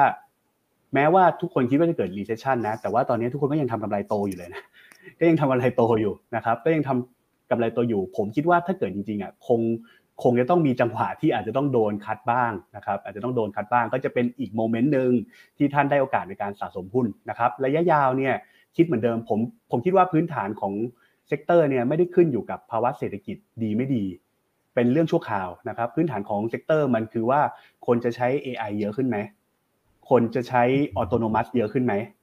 คนจะใช้ชิปในการ communicate เยอะขึ้นไหม คุณจะต้องการอะไรที่มันฉลาดขึ้น smart home จะมาไหม นะครับ Data Center เนี่ยจะเป็นที่เก็บ Data อีกเยอะมากไหมอย่างนี้เป็นต้นนะครับ ซึ่งก็ข้อมูลเหล่านี้มันค่อนข้างชัดเจนทั่วโลกว่าในเทนระยะยาวจริงๆเนี่ยถือว่ายังโซลิดมากๆนะครับในในหลายๆด้านนะครับ ถ้าไม่ดีจริงๆกราฟเขาคงไม่ลงทุน Data Center ขนาดใหญ่ใช่ไหมครับนี่ผมผมยกตัวอย่างให้ให้พี่ๆเห็นก็อยากจะเอาเรื่องของนอกจากจะเป็นแค่ภาวะการลงทุนในต่างประเทศที่มีนักทุนรายใหญ่เขาขยับตัวเนี่ยอยากจะจับมาเป็นเทค แทคติคอลให้กับนักทุนที่เล่นภายในประเทศด้วยนะครับก็ทามมิ่งเนี่ยผมคิดว่าช่วงนี้โกรดยังเล่นได้อยู่สักระยะหนึ่งนะครับแล้วก็ไประวังปลายปีในช่วงที่คุณท่านประธานเฟดเนี่ยจะมีพูดนะครับในช่วงเดือนเดือนธันวาคมนะครับซึ่งวันที่ก็จะอยู่ช่วงประมาณวันที่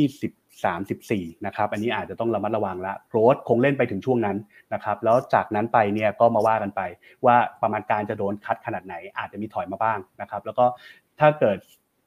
recession ไม่ได้รุนแรงจริงเนี่ยผมก็คิดว่าเป็นขาของการค่อยๆ recovery แล้วทั้งโลกนะครับ อันนี้คือภาพนะครับของกลยุทธ์นะครับอืมครับ อ่า โอเค ได้ครับ ขอบคุณครับ อ่า ทักทาย 1,200 ท่านนะครับ ยังไงฝากกดไลค์ กดแชร์ทุกช่องทางด้วยนะครับ YouTube อย่าลืม subscribe ด้วยนะโอเค อันสุด ตอนนี้คำล้นมากนิดนึงนะครับ ที่อีกผมเลยครับ เอาเลยครับ สไลด์สุดท้ายนะครับ น้องอุตสาห์เตรียมมาให้ละลูกน้องผมเป็นคนทำ sector นี้นะครับ ผมมาเป็นตัวแทนเขาวันวันนี้เนี่ย ชื่อน้องแจนนะครับ น่ารักมากเลย อันนี้คือผมอยากให้พี่เห็นรูป figure แปดรูปเดียวพอ รูปรูปอื่นพี่ต้องดู พี่จะเห็นเลยว่า คือก่อนหน้านี้อย่างเช่นฮานะมันขึ้นไปร้อยบาท หรือ KCE ไปที่ 90 บาทเนี่ยมันคือเทรดไปถึง2 standard deviation พี่เห็นไหมครับ อันนี้คือกำไรไม่ได้เปลี่ยนเลยนะ แต่หุ้นเนี่ยเปลี่ยน band เนี่ยโอ้โหมูลค่ามันเปลี่ยนมหาศาลเลยเพราะว่า band ของอิเล็กทรอนิกส์เวลามันโตมันคือ ตลาดโตทุกอย่างโต เศรษฐกิจดีมันมันคือ cyclical ครับ ดังนั้นเนี่ยวันนี้เราอยู่ตรงไหนครับ เราอยู่ถ้าเราซื้อได้ที่ลบหนึ่งลงไปเป็นต้นไปเนี่ยถือว่าถูกมากนะครับ เพราะว่าในระยะยาวเนี่ยถ้าท่านกลับมาเนี่ยอย่างน้อยๆ ต้องกลับมามีน แต่หุ้นวันนี้คือเด้งค่อนข้างเร็วแล้ว ก็จะกลับมาใกล้ๆมีนกันหลายๆตัวแล้ว แต่นี่คือภาพที่ผมอยากให้พี่เห็นว่าบางช่วงที่มันเกินไปจริงๆเนี่ยก็ต้องเป็นช่วงที่คือคือคือคือผมแค่อยากจะ เสนอว่าเวลาเราเอาไปใช้เนี่ยเราจะไม่ต้องทำกำไรให้มันโตมาก แต่เราทำแบรนด์ให้มันเป็นเลนส์ขึ้นมาสักอันหนึ่งอะเราก็จะเห็นแล้วว่าขาที่มัน recovery อะมันไปได้ขนาดไหนนะครับอันนี้คือภาพที่อยากจะโชว์ให้เห็น ซึ่งจุดหนึ่งที่มัน over เกินไปก็จะถูกถอยกลับมานะครับอืมอืมครับ อ่า โอเคได้ครับ ขอบคุณมากนะครับ เดี๋ยวตรงนี้เดี๋ยว session นี้เดี๋ยวผมแยกไปอีกอันหนึ่งนะครับ อ่า เดี๋ยวผมขอดูคำถามจากเพื่อนๆนักทุนกันหน่อยนะนะครับ โอเคนะ คุณธนงศักดิ์สวัสดีครับทั้งสามท่านนะครับ คุณตลาดวายนะครับโอ้ชื่อน่ารักมากเขาบอกว่า การกีดกันนาโนชิปของพี่อเมริกาเนี่ยมันจะทำให้ supply chain มันอาจจะเปลี่ยนหรือเปล่านะเปลี่ยนไปทางไหน ใครได้ประโยชน์ไต้หวันไต้หวัน or Thailand นะฮะขอบคุณด้วยนะครับ อาจารย์ต้องตัวตึงอ๋อเป็นตัวตึงเหรอฮะอ๋อนี่ศัพท์วัยรุ่นมาก นะครับเขาว่าผมอ้วนครับพี่เอาว่าผมอ้วนแล้วเอาเหรอเอาผมนึกว่าเฮ้ยเป็นศัพท์ TikTok นี่แสดงว่าเป็นตัวจี๊ดไม่เหรอผมเข้าใจว่าอย่างนั้นนะตัวตึงเนี่ยไม่ใช่ครับ ตัวตึงคือตัวอ้วนครับพี่เอาเหรอตายแล้วโอเคอ่าพี่อาร์ตมองอย่างไรครับ การกีดกันนาโนชิป ตรงเนี้ยใครได้ประโยชน์ไทยแลนด์หรือไต้หวันนี่จริง ๆ คุณต้องน่าจะเป็นคนตอบนะ แต่ว่าผมผมสะดุดกับคำถามนี้มากกว่านะฮะก็เป็นคำถามเชิงลึกมาก เกี่ยวกับอุตสาหกรรม semi นะฮะเขาถามว่า บิตคอยจะขึ้นไหมครับ อันนี้ต้องตอบไงวันก่อนเพิ่งคุยเองไม่รู้แต่ว่าแต่ว่ามันจะมีคำถามที่ที่ผมอยากตอบนะเอ่อถามว่า TSMC ใช้งบลงทุน กี่เปอร์เซ็นต์ของรายได้ ใช่ไหมจะกระทบ CapEx จะกระทบกับการแข่งขันไหม TSMC ใช้งบลงทุนนะฮะประมาณ 30-50%ของรายได้นะครับ ถามว่ากระทบการแข่งขันไหมจริง ๆ มันกลับกันคือไอ้ที่นำห่างขนาดนี้เพราะว่าทุ่มงบนะฮะกับ R&D เยอะมากนะครับ แล้วก็ดูตัวเลขบรรทัดล่างๆนะฮะอัตราส่วนทุกอย่างยังดีอยู่ ดังนั้นก็ดูจากผลที่ออกมานะแล้วก็ market share ก็เพิ่มขึ้นเรื่อยๆ profit margin ก็ก็เพิ่มขึ้นนะฮะก็คงไม่ไม่กระทบเนาะส่วนเอ่อเรื่องอะไรตัวตึงนี้พี่พี่ต้องจะตอบไหมที่เขาบอกว่าอะไรไทยหรือไต้หวันเนี่ยโดนโดนแซวไป เดี๋ยวนะครับพี่ต้องเอาซะหน่อยไหม ผมว่าคอมเมนต์อยู่ตรงไหนนะครับ คุณคุณคุณอ่านี่ครับเขาบอกว่ามันมีเรื่องการกีดกันไงมันมีการกีดกันนะครับ อ่า ตอนนี้ภาพภาพผมอาจจะหายไป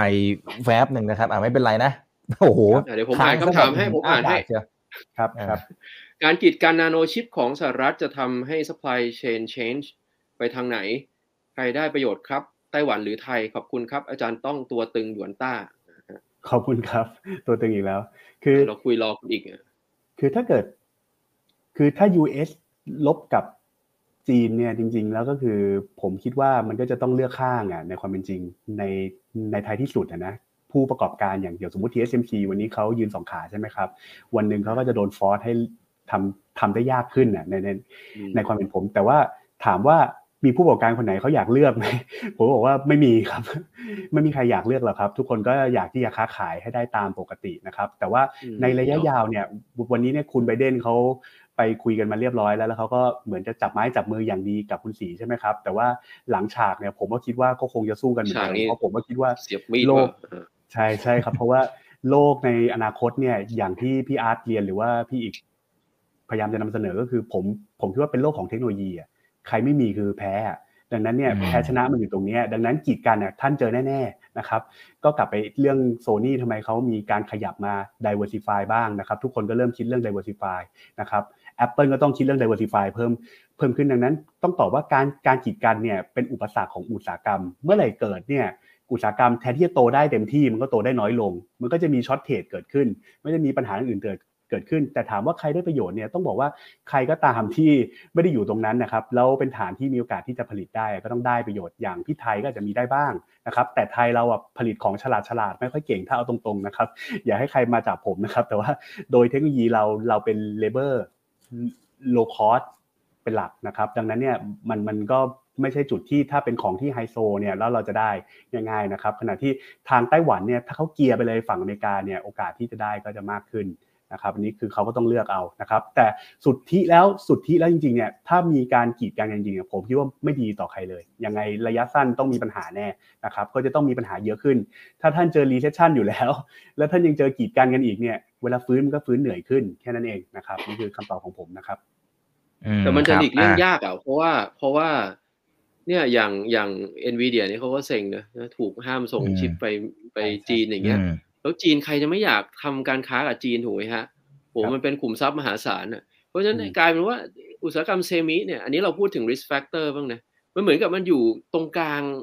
ระหว่างเรื่องเทรดวอลเลยอะใช่ไหมใช่ครับ แล้วแล้วอเมริกาเขาโหอุตสาห์คอนเกรสอุตสาห์ผ่านไอ้ Chip and Science Act ขนาดเนี้ยก็แปลว่าอะไรเขาต้องเล็งเห็นสิว่ามันคือหัวใจของ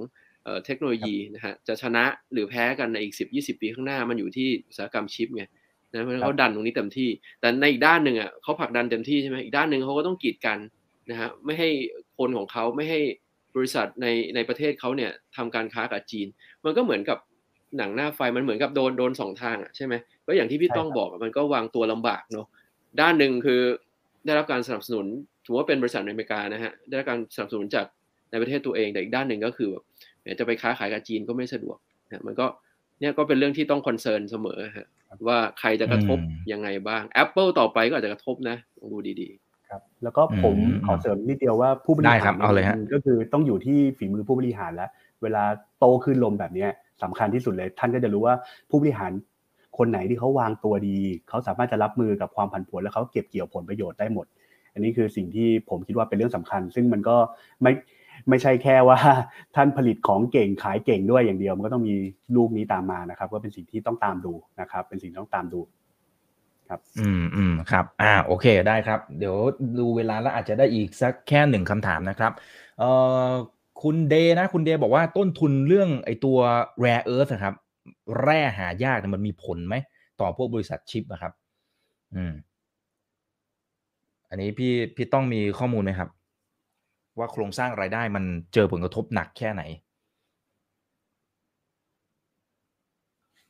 มีไหมฮะถ้าไม่มีไม่เป็นไรนะครับ อันนี้เดี๋ยวเราเราว่ากันอีกทีก็ได้นะครับ โอเค ก็โทษทีครับพอดีของผมมันกระตุกกระตุกผมไม่ค่อยดีอ๋อครับครับต้นทุนต้นทุนอ่าต้นทุนเรื่องราคาของแร่หายากนะครับแร่เอิร์ธเนี่ยมันมีผลต่อบริษัทผู้ผลิตชิปไหม คือผู้ผลิตทุกคนก็ต้องพยายามจะเซ็กเคียวตัวของวัตถุดิบสำคัญเนี่ยทั่วโลกอยู่แล้วนะครับ คือผมว่าอันหนึ่งที่แบบอีกหน่อยแล้วน่าจะเห็นชัดๆ คือพวกของ EV car ทุกคนก็มาแย่งกันหาไอสิ่งที่มันจำจะเป็นในการผลิตของเขานะครับ ซึ่งทุกคนก็พยายามจะพยายามจะล็อกสิ่งที่ตัวเองมีเอาไว้ประเทศต่างๆ ก็ล็อกเอาไว้นะครับ เพราะว่าถือว่าเป็นศักยภาพในการแข่งขันในอนาคต ดังนั้นเนี่ยเรื่องของต้นทุนการผลิตที่อาจจะสูงขึ้นใน ใน over the long run อะผมคิดว่าเป็นเป็นสิ่งที่ยังไงก็คือเกิดขึ้น แต่ว่าตอบคำถามคือเวลา industry มันเกิดเนี่ยสมมุติเราบอกว่า e EV car มันเกิด หรือเราบอกว่าตัว AI มันเกิดที่แบบเป็นสเกลที่มันใหญ่มากๆนะครับ หรือว่า Data Center Hyper Scale มันยังไปอีกเยอะเนี่ยสมมุติมันเกิดเนี่ยคำถามคือ demand มันมหาศาลนะครับ มันมากเพียงพอจะชดเชยไอ้สิ่งเหล่านี้ได้ นี่คือในความเห็นผม เพราะฉะนั้นจุดแพ้ชนะคงไม่ได้อยู่ที่การหาต้นทุนไม่ได้อะ การ secure ของไม่ได้อย่างเงี้ยผมว่าไม่ใช่จุดแพ้ชนะในความคิดผมนะ ผมคิดว่าอยู่อยู่ที่ท่านลงทุนในเทคโนโลยีที่มันถูกอะและไอ้สิ่งเนี้ยมันมันโตจริงๆ แล้วมัน execute ได้ ส่วนเรื่องอื่นก็เป็นเรื่องที่ manageable ระหว่างทางนะครับ แต่คงต้องมีปีที่มีปัญหา ผมคิดว่ามีนะครับครับ อืมครับอ่าโอเคได้ครับอ่าเมื่อกี้มีคนหนึ่งครับเขาเอ่อสามสี่คนละนะครับเขาแซวนะครับ บอกว่านอกจากเอ่อเรือจะหายชิปจะหายแล้วเมื่อกี้ป๋าอีกยังหายไปด้วย ออผมก็ยังแก้ไม่ได้นะ เดี๋ยวต้องไปเปลี่ยนชิป semiconductor หรือเปล่าเนี่ยโอเคเอาละฮะเราคุยกันมาสมควรแล้วนะครับ ก็ขอบคุณทุกท่านที่อยู่กับเรานะครับ ประมาณสักหนึ่งพันห้าร้อยท่านในทุกช่องทางนะครับ ฝากทิ้งท้ายรวมถึงให้กำลังใจหน่อยอ่าพี่ต้องเชิญหน่อยครับ แล้วเดี๋ยวมาปิดท้ายที่พี่อาร์ตนะครับในกลุ่มนี้นะครับอะไรที่เราต้องระวังอะไรกันบ้างเชิญเลยครับ ก็อย่างแน่แน่นอนจริงก็คือนักลงทุนเนี่ยอย่า bottom up อย่างเดียวนะครับ สิ่งสิ่งสำคัญคือการต้องดู macro ประกอบด้วยนะครับต้องดูทิศทางลมข้างหน้าประกอบด้วย ประกอบสำสำคัญต้องดูภาวะของ recession นะครับ ผมเห็นด้วยเลยว่าหุ้นกลุ่มนี้น่าสนใจแล้วนะครับ ตัวดีๆ ระดับโลกหรือกองทุนที่ท่านเคยซื้อสมัยก่อน ตอนช่วง peak ๆแล้วมันดีมากๆ แล้วมันลงมาลึกๆเนี่ยท่านอย่าเพิ่งถอดใจนะครับระยะยาวผมคิดว่ากลุ่มเหล่านี้ดี แต่ว่าการลงทุนเนี่ยต้องจับจังหวะลงทุนดีๆ แล้วก็ต้องค่อยๆซื้อนะครับเพราะว่าภาวะ recession อยู่ข้างหน้าเราเนี่ยมันไม่หมูนะครับแล้วก็มันมันไม่ได้เร็ว มันไม่ได้จบง่ายๆนะครับการซื้อเนี่ยอาจจะต้องทยอยซื้อแล้วก็ซื้อของคุณภาพเยี่ยมเกรด เกรด A นะครับ ถ้าท่านไม่รู้จะซื้อทุนไหน ท่านก็ลอกยอดฝีมือเบอร์หนึ่งของโลกได้นะครับ อันนี้ผมเห็นด้วยนะครับว่าทำได้นะครับ ส่วนอิเล็กทรอนิกส์ในไทยเนี่ยผมคิดว่าหลาย ๆ ตัวก็ดีนะครับ KCE HANA อย่างเงี้ยก็เป็นตัวที่แบบปกติแพงมาก ท่านก็คงซื้อหาไม่ไหวนะครับ ในปีที่เขามีปัญหาท่านก็มาหาเวลาในการจับจองดูดี ๆ ก็ยังมีทางที่จะไปได้นะครับ แล้วก็อย่าลืมพิจารณาเรื่องของ geopolitical risk ด้วยรวมถึงความเสี่ยงอื่น ๆ ประกอบด้วย เพราะว่ามันก็มีความความผันผวนตามมาเป็นระยะนะครับ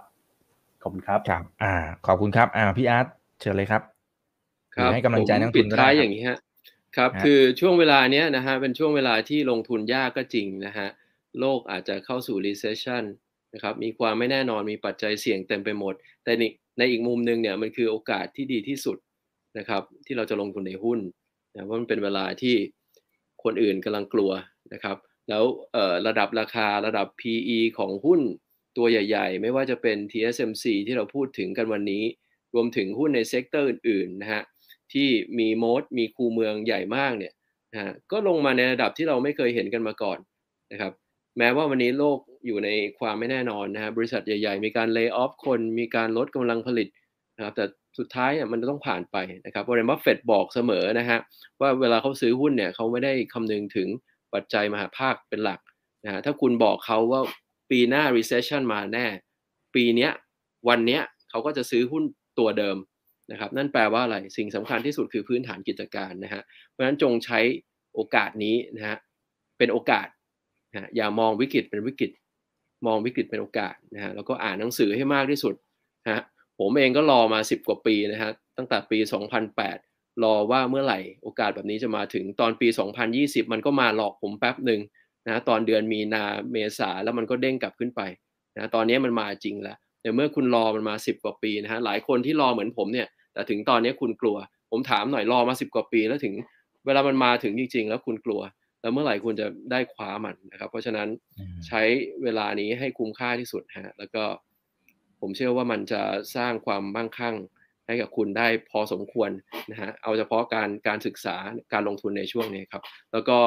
ช่วยกันให้ข้อมูลนะฮะถ้าถ้าอยากอยากได้ข้อมูลเชิงลึกเกี่ยวกับหุ้นต่างประเทศเพิ่มเติมก็ก็เพจผมขับ VI ก็มีนะครับฟังรายการคุณอีกบ่อยๆนะครับฟังคุณต้องที่อยู่อันต้าเนาะนะฮะเราก็จะช่วยให้ข้อมูลครับอันนี้ครับโอ้โอเคครับ ขอบพระคุณมากๆเลยนะครับ ขอบพระคุณทั้งสองท่านมากๆนะครับ ครั้งหน้าขออนุญาตเรียนเชิญเข้ามาพูดคุยกันใหม่นะครับ คนไหนที่เพิ่งเข้ามาตอนท้ายนะ ฝากกดแชร์ไว้เราไปดูตั้งแต่ตอนต้นได้เลยนะครับ แล้วก็นอกเหนือจากการที่ไปดูตัวหุ้นของคุณปู่ที่เขาซื้ออะไรนะจริงอยากให้ดูเหตุผลด้วย ซึ่งเดี๋ยวผมก็จะเชิญพี่อาร์ตมาแล้วก็อาจจะอาจจะมีท่านอื่นมาแจมมา featuring ด้วยในบางครั้ง อยากให้ดูวิธีคิดของคุณปู่อย่าไปดูที่ตัวหุ้นอย่างเดียวนะนะเราจะได้เรียนรู้ไปพร้อมกับคุณปู่ด้วยนะครับ โอเค ครั้งหน้าเป็นเรื่องไหนเดี๋ยวรอติดตามนะครับ นี่คือไรนาบายอิบันพศทุกเรื่องที่นักทุนต้องรู้ครับ ฝากกดไลค์กดแชร์ทุกช่องทางวันนี้สวัสดีครับ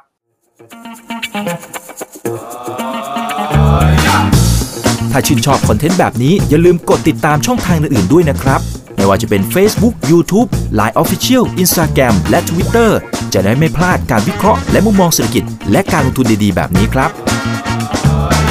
อย่าลืมนะครับว่าเริ่มต้นวันนี้ดีที่สุด ขอให้ทุกท่านโชคดี และมีอิสรภาพในการใช้ชีวิต ผม อีกบรรพธนาเพิ่มสุขครับ